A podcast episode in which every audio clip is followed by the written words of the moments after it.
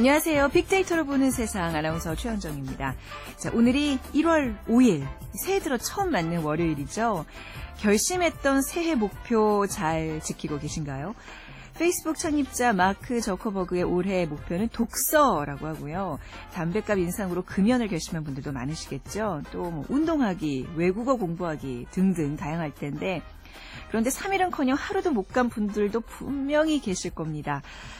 하지만 다행인 건요, 새해 계획을 지키겠다는 결심만으로도 아무런 다짐을 하지 않는 사람보다 10배 이상 목표를 실현할 확률이 높다는 연구 결과가 있더라고요. 자, 목표를 이룰 수 없는 이유. 그림의 떡처럼 너무 추상적일 때 성공하기 어렵다는 겁니다. 그럼 목표를 이룰 수 있는 비법은 뭘까요? 구체적인 시간표가 있어야 한다는 건데요. 자, 뭐 6시에 조깅을 한다. 하루에 2시간씩 뭐 역사책을 읽는다. 11시 10분에 빅데이터로 보는 세상 일라디오와 함께 한다. 뭐 이렇게 구체적인 계획을 말하는 겁니다. 올해는 작심 365일이 될 수 있도록 구체적인 목표 세워 보시기 바랍니다. 자, 오늘 빅데이터로 보는 세상에서는요, 화제 이슈들을 빅데이터로 분석해보는 hot click 이슈 설왕설래와 또 라이프 스타일과 소비 트렌드를 빅데이터로 분석해보는 시간, 마음을 읽으면 트렌드가 보인다, 빅데이터 insight, 그리고 월요일에는 빅퀴즈가 마련되어 있습니다. 많이 참여해 주시기 바랍니다. 자, 정답 문자나 축하 사연, 또 빅데이터와 관련해서 궁금하신 점들 청취 소감 문자로 보내주시면 되는데요. 휴대전화 문화, 문자 메시지는 지역번호 없이 샵 9730이고요.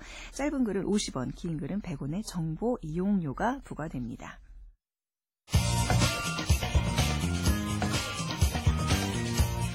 핫클릭 이슈 설왕설래 예, 화제 이슈들을 빅데이터로 분석해보는 시간 핫클릭 이슈 설왕설래 스토리닷의 유승찬 대표 전화로 연결해 보겠습니다. 안녕하세요. 네, 안녕하세요. 네. 네. 자, 우리 담배 얘기 좀 먼저 시작을 네. 해볼까 해요. 새해 들어서 담배값 인상과 관련된 이야기들이 많이 많이 회자가 되고 있는 것 같은데 네. 아무래도 뭐 흡연자들의 부담, 특히 이제 서민들에게 큰 부담이기 때문에 그렇겠죠. 그렇죠. 2천 원이나 올랐지 않습니까? 네. 그래서 지난 일주일간 약 2만 1,900건 정도가 언급이 됐는데요. 특히 이제 지난해 12월 19일에는 2천여 건 정도이던 것이 1월 3일엔 4,500건 두 배 이상 늘어나서 네. 어, 담배값 인상 관련 논란이 더욱 확산될 조짐을 보이고 있습니다. 물론 이제 여론은 별로 좋지 않은데요. 흡연자들 내에서는. 그렇죠. 네. 네. 뭐 담배값을 더 오른 값으로 사야 되니까요. 네네. 가령 뭐 내 프랑스인 친구가 담배값이 한 방에 80% 인상됐다고 하니까 그건 전쟁 직후 혹은 독재 국가에서나 가능한 어, 일, 뭐 이다, 뭐 이런 같은 내용의 트윗들이 이제 빠르게 이제 퍼져나가고 네. 그큰 반응을 얻고 뭐 이런 양상을 보이고 있습니다. 그래서 담배값이 2천 원이 한꺼번에 오른 것에 대한 네. 그런 반발 기류가 느껴지는 대목이라고 할 수 있겠습니다. 뭔가 인상폭이 굉장히 크긴 큰가 봐요. 이렇게 역대 가장 컸으니까요. 그렇죠. 네. 사회적인 문제로 이렇게 비화가 되고 있는 건가요? 네. 유수찬 대표께서도 혹시 흡연하세요? 저는 지금 3개월째 금연 중인데요. 아, 올해는 꼭 작년부터 금연을 시작을 해서요. 네. 올해까지 이어지고 있는데 올해는 꼭 성공하길 저도 네. 바라고 있습니다. 돈 아끼시는 차원에서 꼭 성공하시길 바라고요. 네, 고맙습니다. 그 연관어 분포를 좀 살펴보면 여론의 흐름을 더 잘 알 수 있을 텐데 그거 좀 한번 짚어볼까요? 네, 담배값과 함께 언급된 전체 연관의 1위는 역시 8,177건을 기록한 인상이었습니다. 인상. 네. 담배값이 올랐다는 얘기고요. 당연한 이야기일 텐데요. 2위는 2,773건을 기록한 금연이 차지했습니다. 그러니까 새해인데다가 담배값 인상 그리고 올해 들어서 또 금연구역이 대폭 확대되지 않았습니까? 네. 이러면서 금연에 대한 관심도도 증가했다. 이렇게 볼 수 있겠습니다. 그리고 3위는 세금이 차지했는데요. 담배값 인상에 따라 늘어나는 세금에 대한 언급이 많, 많다고 볼 수 있겠습니다. 네. 그래서 뭐 한 트위터 이용자는 담배값의 73%가 세금이면 이건 담배값 속에 세금이 포함되었다기보다는 네. 세금을 내면 사은품으로 담배 주는 거 아니냐 음. 뭐 이런 재밌는 의견을 피력하기도 했고요. 네. 다른 한 사용자는 어, 개별 소비세를 인상하면서 2,500원인 담배값이 4,500원으로 오를 때 매일 한갑을 피우는 흡연자의 경우 연간 121만 원의 세금을 낸다고 합니다. 네네. 이 같은 숫자는 7억 원 정도의 주택을 소유한 사람의 재산세나 어. 연봉 5천만 원을 받는 사람의 소득세와 비슷하다. 그리고 음. 이런 수준의 세금 인상이라면 어, 담배 피우는 사람, 특히 흡연자들에게 어떤 정치적 파장이 없기는 어려울 듯하다. 음. 비교적 전문적인 소견을 올리기도 했습니다. 아무래도 이게 서민세잖아요. 부자세가 아닌. 그렇죠. 서민들이 예, 아무래도 담배를 많이 핀다 그러네요. 그렇죠. 예. 심의연구원호도 그래서 부정적인 내용이 많은 것 같은데 법안을 통과시킨 국회를 비판하는 내용도 많이 회자됐다고요. 네, 그렇습니다. 그러니까 심리연구원은 우리가 뭐 죽을 맛이다. 아, 그 정도로. 네, 그러니까 이게 특히 이제 대학생이나 네, 이 서민층 가면 하루 4,500원이라는 게 이게 이제 적은 돈이 아니지 않습니까? 네. 한 달을 치면 이게 매일 한 값씩 피면 13만 원 정도 되는 돈이거든요. 그러니까 이제 이, 이 피부를 이제 와닿기 시작을 한 거고요. 네네. 물론 비흡연자의 만족감을 표현한 내용도 있었어요. 흐뭇하다 음. 뭐 이런 내용도 있었는데 흡- 흡연자들의 경우는 굉장히 좀 절망적인 이 말들을 많이 쏟아냈고요. 네. 한 사용자는 이 담배값 2,000원은 숨도 안, 올- 안 돌리고 올리는 국회에 묻자 음, 어, 네네. 시간당 최저임금 2,000원을 숨도 안 돌리고 올려본 적이 아, 있는가? 그러게요. 최저임금과 네. 비교하면서 네네. 몇백 원 올리는 것도 전쟁을 하고 어, 올리는 사람들이 왜 담배값은 참 잘도 올린다. 음. 그러니 미친 국회라 부르는 거다라며 법안을 통과시킨 여야 정당을 정조준에서 비판한 트윗도 많이 회자가 됐습니다. 네, 그러니까 뭐 흡연을 결코 옹호하는 건 아닌데요, 그렇죠? 네네. 어떤 이런 부담감은 분명히 좀 이해가 가는 부분입니다. 이 담배값이 오르면서 예전에 있었던 개비 담배 파는 곳이 나타나서 화제가 됐다고요? 네, 그래서 이게 뭐 추억이 돋는 네. 화, 그 화제의 트윗들이 좀 많이 나타났어요. 사진도 네네. 나오고 어제죠, 1월 4일 날 개비 담배 언급량이 갑자기 한 2천 건 정도로 늘어났습니다. 흔히 이제 까치 담배라고 하는데 네. 이미 고시촌 그 구멍가게에 개비 담배 파는 곳이 등장했다는 얘기가 언론에 보도되면서 이 얘기가 빠르게 퍼져나갔거든요. 네. 그래서 뭐 개비 담배 이를 언급한 트윗들이 예전에 이제 뭐 70년대랑 비교하면서 뭐 많이 이 사진하고 같이 퍼나르는 사람들이 많았는데요.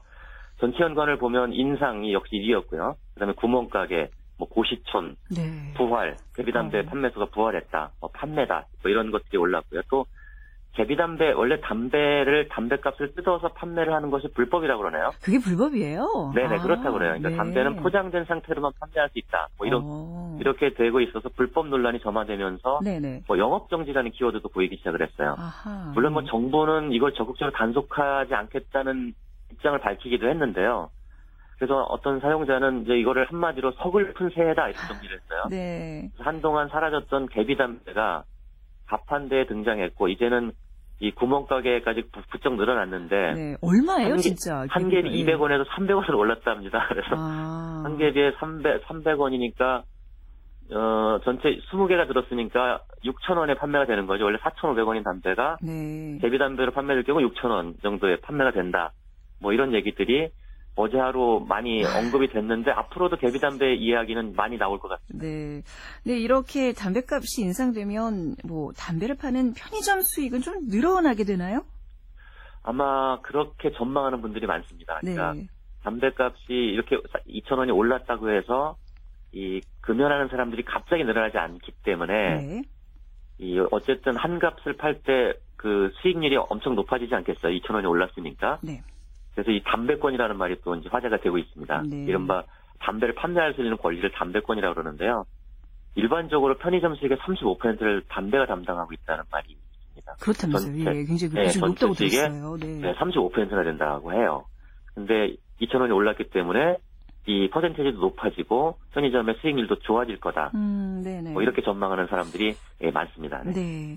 뭐 담배값 인상에 대해서는 또 나중에 차차 또 아마 살펴볼 기회가 있을 것 같고 이번엔 북한 얘기 좀 해볼게요. 네네. 미국이 네. 소니 픽처스에 대한 북한의 해킹을 사이버 테러로 규정하고 이제 고강도 제재를 시작하는 것 같은데 북한 관련 언급량은 어떻게 나타나고 있어요? 어, 북한 관련 언급량이 이례적으로 높습니다. 그러니까 네. 일주일 동안 하, 루만 건 정도가 언급이 되고 있어서 다른 이슈에 비해서도 상당히 높은 언급량을 기록하고 있는데 아마 이제 김정은 그 위원장이 신년사에서 정상회담 가능성을 언급한 것과 네.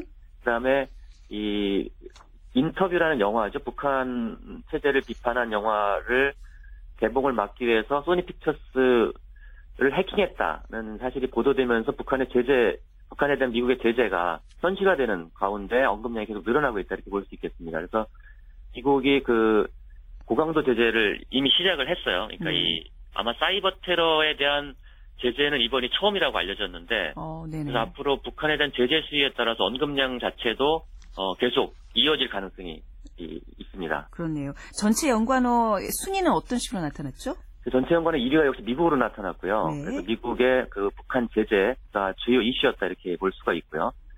2, 3위는 김정은 국방위원장과 박근혜 대통령이 차지했습니다. 그래서 남북 정상회담에 대한 기대감, 역시 이런 것들은 이제 빠르게 이 네. 언급되고 있다 이렇게 볼 수 있고요. 그리고 4위는 북한이 자신의 체제를 비판하는 영화 개봉을 막기 위해 해킹을 했다고 알려지지 않았습니까? 네. 그래서 영화 제목인 인터뷰가 차지했습니다. 영화 자체가 네네. 예, 그리고 이어서 영화 해킹 같은 영화가 상위권에 올라서 이번 북한 관련 언급이 주로 소니 픽처스 해킹과 관련이 있다. 뭐 이렇게 볼 수 있겠습니다. 그런데 말이죠. 그 미국의 한 보안업체가 이게 북한의 소행이 아니라는 보고서를 또 공개했잖아요. 이것도 논란이 좀 이어지겠는데요? 지난해 말에 뉴욕 어, 뉴욕 포스트와 시사 시사 주간지 타임 등이 보도했고 올해 이제 한국 언론들이 이걸 받아서 보도를 했어요. 네. 그래서 그 사이버 보안 업체인 노스코퍼레이션이라는 회사가 자체 조사 결과를 발표를 했는데요.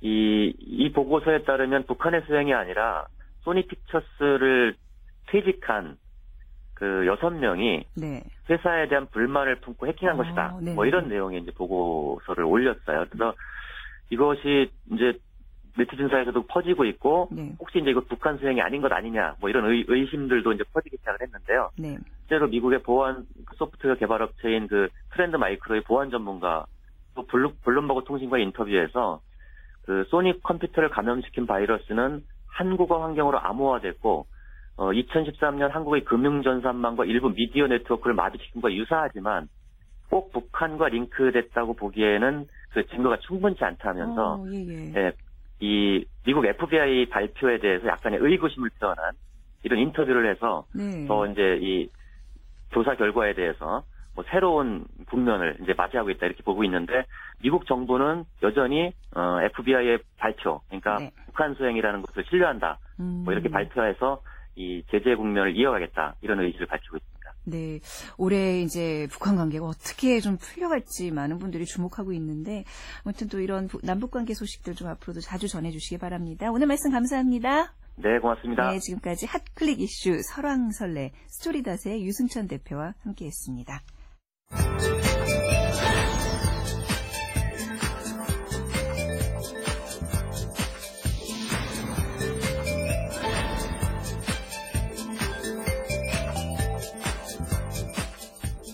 네, 여러분의 참여를 기다리는 시간입니다. 빅퀴즈. 자, 문제를 잘 들으시면 정답이 눈에 확 뜰 겁니다. 오늘의 문제 나갑니다.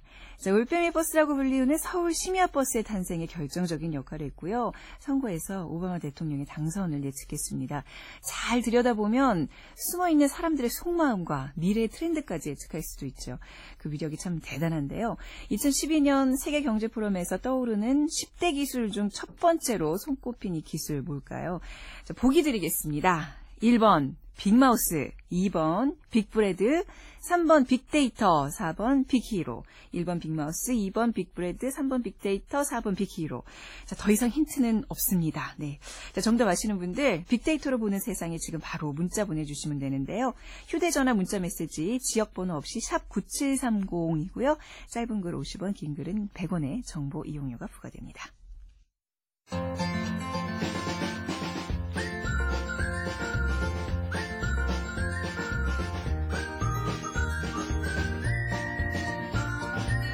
마음을 읽으면 트렌드가 보인다.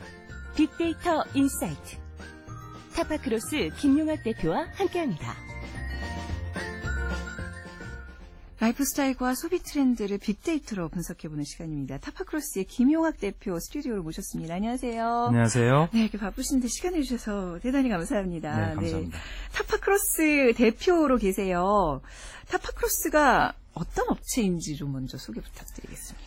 네, 간단하게 말씀드리면 네. 소셜 빅데이터를 수집 분석해서 그 네. 데이터를 해석하는 걸 전문으로 하고 있는 기업이라고 말씀드릴 수가 있는데요. 네.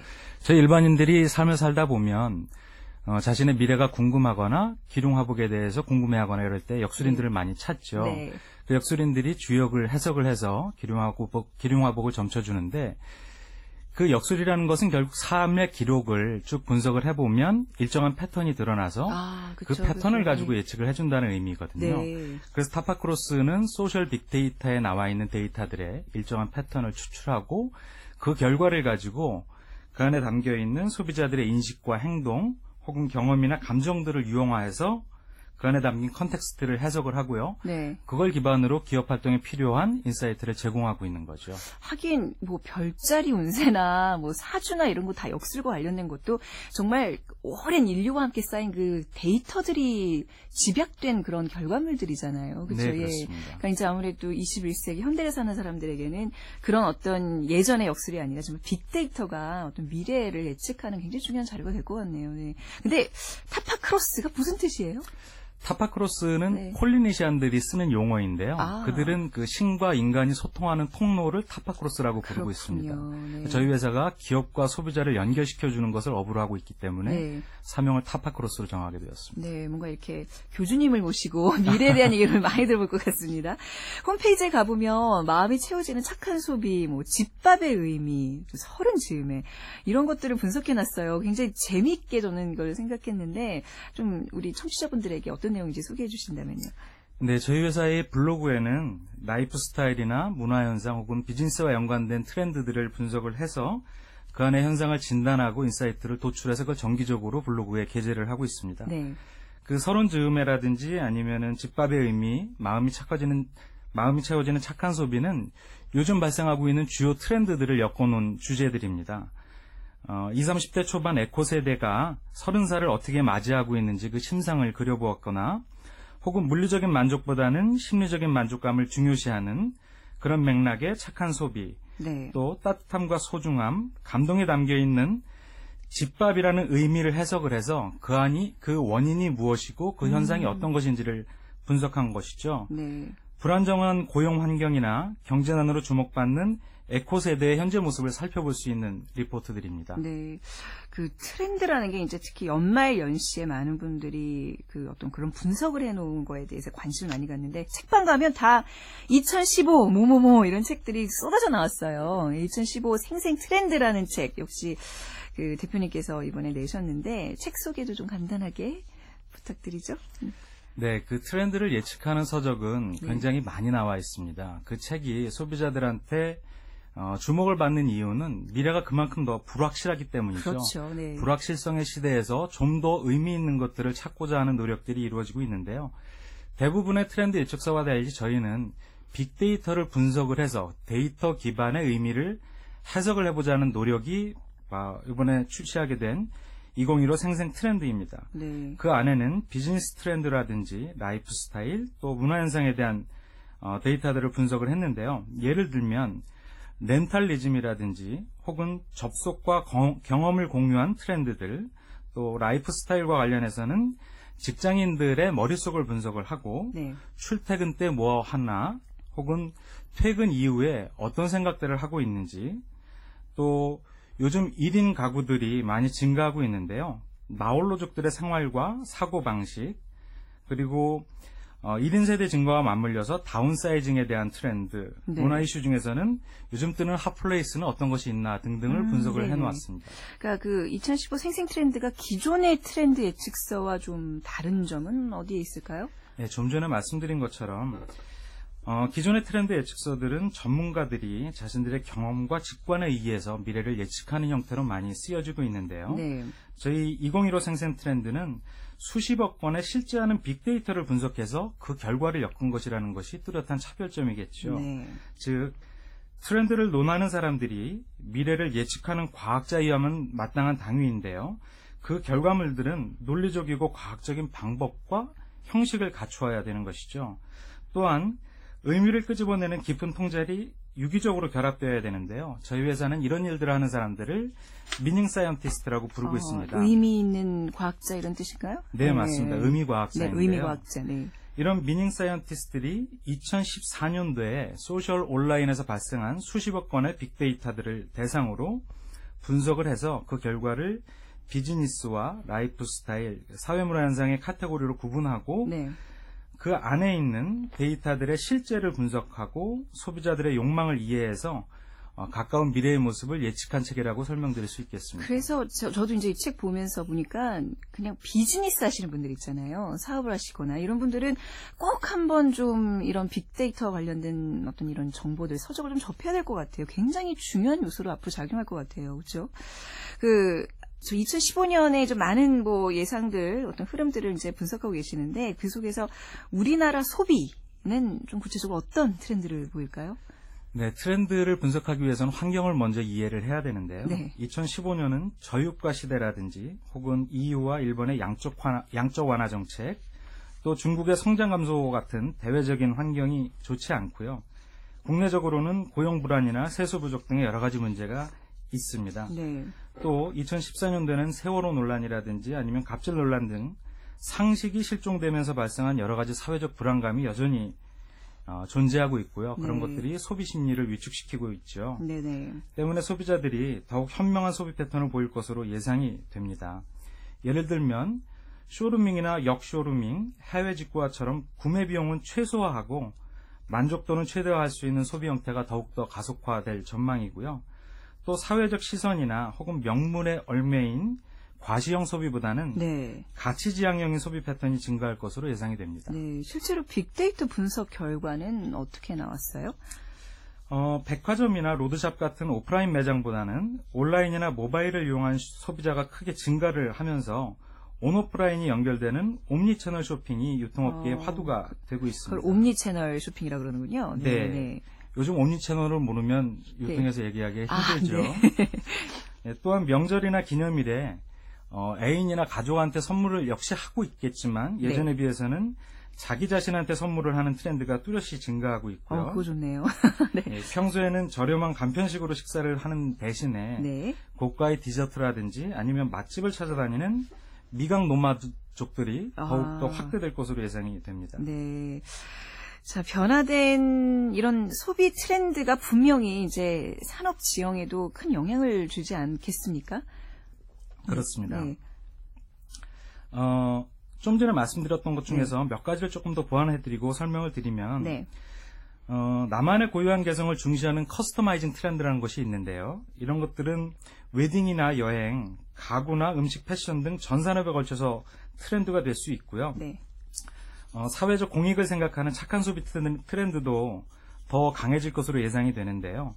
사회 구조적인 변화로 소비 트렌드가 산업의 지형을 바꿔놓는 예를 보면 어, 저성장 시대의 청년 실업과 베이비부머 은퇴 러시에 따라서 네. 1인 가구 세대가 증가하게 되거든요. 이런 현상은 공유 경제 트렌드와 맞물리면서 rentalism이 더욱더 확대되게 되고요. 네. rentalism은 자동차나 주택, 육아나 여행 시장에서 더 큰 변화를 이끌어낼 것으로 예상이 됩니다. 음, 네. 그러니까 이게 이제 이런 어떤 소비 트렌드를 빅데이터로 분석해 보면 비즈니스 하시는 분들이 사업 구상을 하는 어떤 좋은 정보도 되지만 역시 소비자 입장에서는 나의 소비 패턴도 좀 합리화시키고 어떤 유행을 따라간다는 차원에서 양쪽 다 필요한 정보가 아닐까 싶어요. 그죠? 네, 맞습니다. 네. 그런 것들이 요즘 유행하고 있는 네. 프로슈머라는 용어를 만들어 네. 놓게 되는데요. 그렇죠. 네. 소비자들이 제품의 기획이나 생산에 참여하게 되고 또 그걸 사용한 경험을 온라인으로 공유하게 되고 네. 이런 내용을 기업이 청취하면서 어, 기업과 소비자가 하나의 카테고리 내에서 서로의 생각들을 공유하는 그런 네. 현상으로 이어질 수가 있게 되는 네. 거죠. 저기 대표님 책 중에서 직장인들의 머릿속을 분석해 놓은 부분이 참 재밌더라고요. 그 사용하는 교통수단도 다 다르고 또 그에 따라서 출퇴근 그 시- 하는 일들도 다 다르다면서요. 네. 네, 저희가 지난 2014년 1년 동안 쏟아진 직장인과 연관된 빅데이터 약 1,500만 건을 분석을 해봤습니다. 그 중에서 먼저 교통수단을 언급한 약 30만 건의 버즈를 대상으로 직장인의 교통수단을 알아봤는데요. 버스나 지하철 같은 대중교통수단을 이용하는 직장인이 약 73%, 네. 자가용을 이용하는 사람이 14%, 그리고 약 13%의 직장인들은 건강을 위해서 자전거 혹은 걸어서 출퇴근을 하고 있었습니다. 네. 그 중에서 출퇴근의 고단함을 얘기하는 사람들이 많이 있었는데요. 어, 일주일 중에서 월요일이 가장 출퇴근의 고단함이 높은 요일로 나타났고요. 네. 지하철 중에서는 2호선이 가장 많이 언급됐는데 2호선이요? 네, 그 중에서 신도림역이나 강남역 그리고 사당역이 악명이 높았습니다. 네. 이세 역 모두 2호선에 위치되어 있죠. 그렇네요. 2호선 이용하시는 분들은 그래 내가 어쩐지 힘들었어 월요일마다 이런 생각을 또 확고히 하실 것 같은데 아무튼 출근할 때 하는 행동들도 뭐 요즘 보면 다들 뭐 스마트폰 보고 있어서 대충 다 통일되는 거 아닌가 싶어요. 근데 좀 다른 행동들도 분명히 있겠죠? 네, 굉장히 재밌는 현상들을 분석을 할 수가 있는데요. 네. 약 35만 건의 빅데이터를 살펴보니까 네 가지 유행어로 어, 직장인들의 출근 모습을 살펴볼 수가 있겠습니다. 네. 그 중에서 snack culture족이라고 있는데요.